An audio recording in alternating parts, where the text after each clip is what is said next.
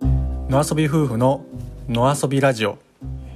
このラジオでは自然の中で遊びながら暮らすことを目標にした夫婦の日常と成長をお届けします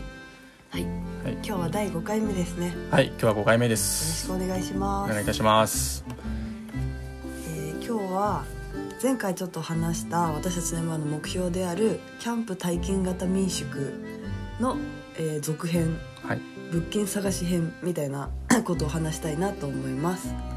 じゃあ青キャンプ体験型民宿についてちょっと説明を。はい、えっとキャンプ体験型民宿っていうのはですね普通の民泊ってなんでしょう自分家の家家の一部を開放したりとかっていうのが普通なんですけど、それを自分たちの家の一部を開放するんではなくてあの自分たちの敷地その家の前にある敷地を開放してでそこでキャンプをして泊まってもらえるうんような、えー施設を、まあ、キャンプ体験型民宿というふうに名前を付けてうんうんえーまあ、キャンプ民泊っていうちょっと簡単な言い方をしてるんですけどそういうのができるような、えーサービスうんをやっていこうと。だから要は自分たちのお家の前に広いお庭があってそうですそねこでキャンプを体験してもらうそうっていうざっくり言うと、やつですよね、はいそういうことです、だからそうなると広いお庭があるうんし物件うん、を探したいねって今言ってるんだよねそう、でしかもそれがちゃんとこう森の中っていうか森の中じゃなくてもいいんだけどあのま自あ然に囲まれてる感じでねそうだねまあある程度のやっぱりこう景観っうていうのはんそうだね必要かなとは思っていてまあそれこそ隣がすぐ家とかうんなんていうのお庭っていうともう周りに家があるでしょ大体、うんまあそれはそうじゃん住宅街だったりすると、うんそういうのじゃなくてちょっとこうひ民家の距離が隣の民家との距離があるようなところで、車通りもねそんな多くなくてっていう感じの物件を今探してますね。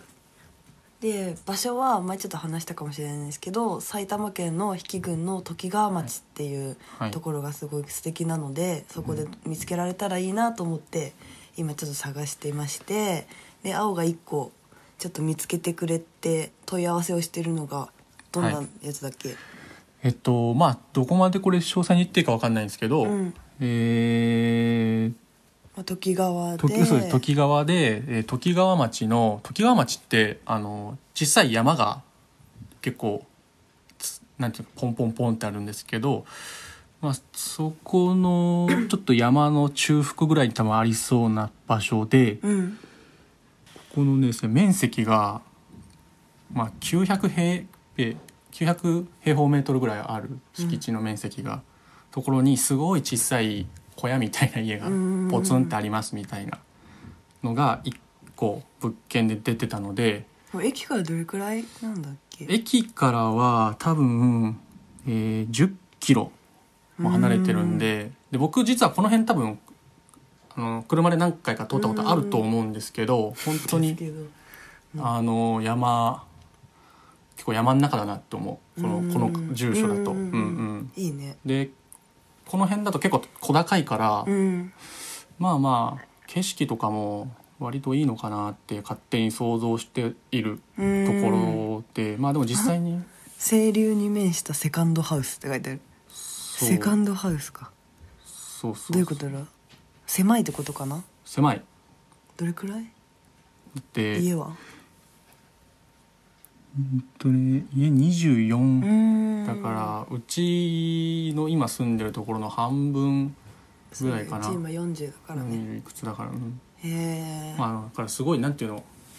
家はもう本当にすごい最低限だと思う、うーんまあ、家としてこれ成り立ってるのかなみたいなお風呂とかないんだよね風呂ないんですよねここ多分風呂だけないんだっけ風呂がないトイレはあるのトイレはあるうーん逆に気になるねなんだろう小屋 の分かんない、何をあかんなでいもさ売り別荘って書いてるからうん、別荘だったんだね別荘にしてはでも風呂ないんだと思うけどねでも川遊びをするときにうん、来たのかなまあそうですねうんなるほどねそうそうそうまあそういう物件で今言っていた感じだとでもまあまあ条件的には悪くないというかうんあの公開されている物件としては中では、うんうんうんまあ、かなりイメージに近かったなと思ってとりあえず問い合わせはしてみたっていう感じ、ううんんちょっとうまくいったら週末とかに見に行きたいね早そう速そう、ねなんでまたちょっと、まあ、早ければ今週末とかに見に行ってまたその感じとかを皆さんにこんなんだったよみたいなのをちょっとね、ご紹介できればなと思います。はい はいそれで、まあ、今物件を探してるわけじゃないですか、まあ、うん土地とね、うんでまあなんか青がこの間すごい探してくれた感じなかなか私たちの理想とするいいロケーションの土地とうん家ってうんもしかしたら分かんないけど難しいんじゃないかまなあ、そのと可能も性もあるよね、うんまあま思っあ、うんて、で例えばこういう可能性もあるんじゃないかっていう一案として聞いてねはい、あのあのー小屋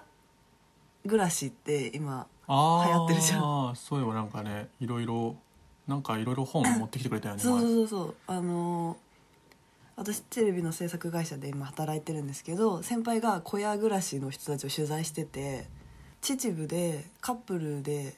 小屋暮らしをしてる人前うんあでもちょっと今男性一人で暮らしてるかもしれないんだけどそれは逃げられたってことあ違う違う違う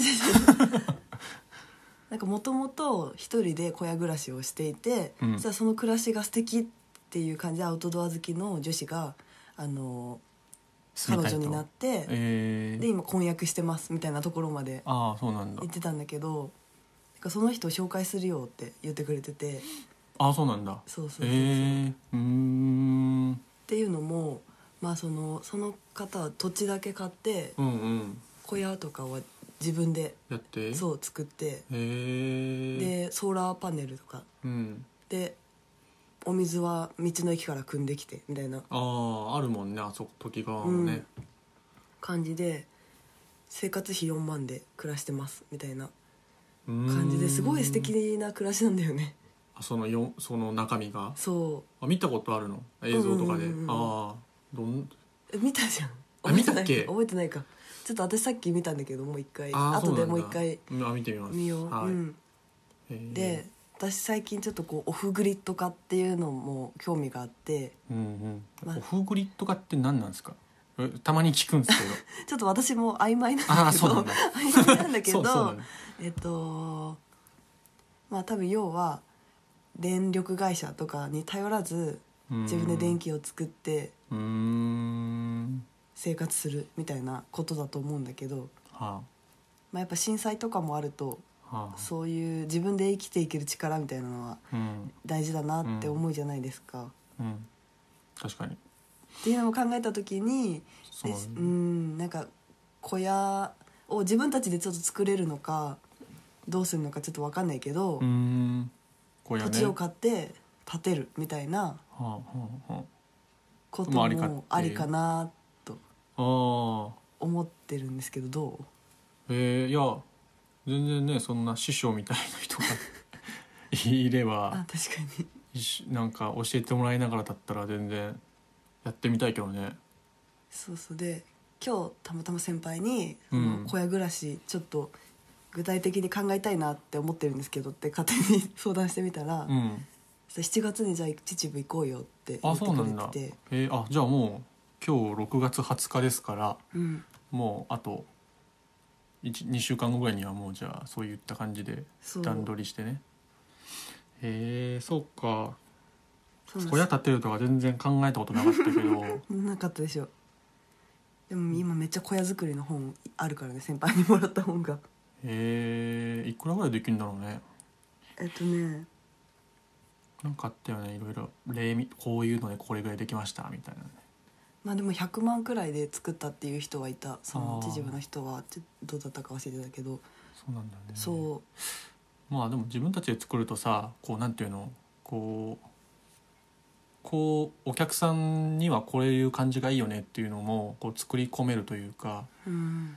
なんかもともとあるとちょっと不便だったりするところもうん自分たちなりにちょっと考えてできたら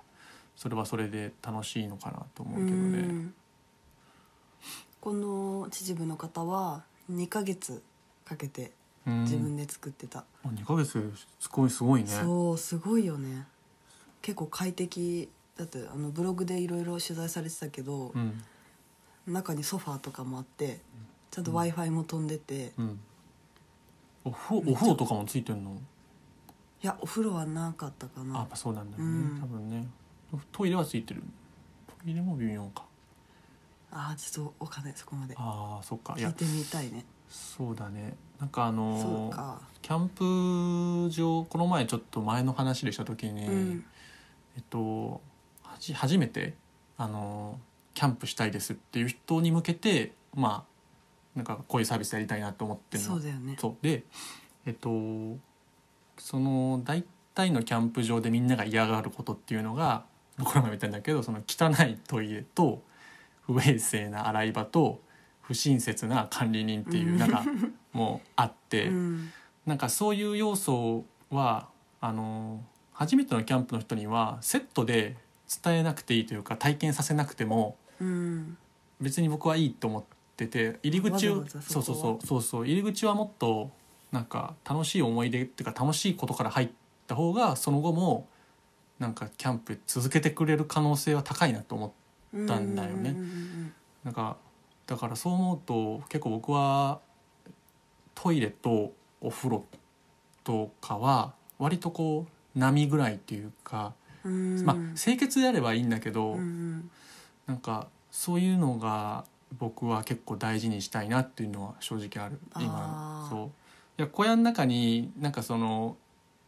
いいトイレっていうかそういうトイレとかお風呂がこうどうにか工夫して設置できるんであれば全然いいかなと思うああそうそう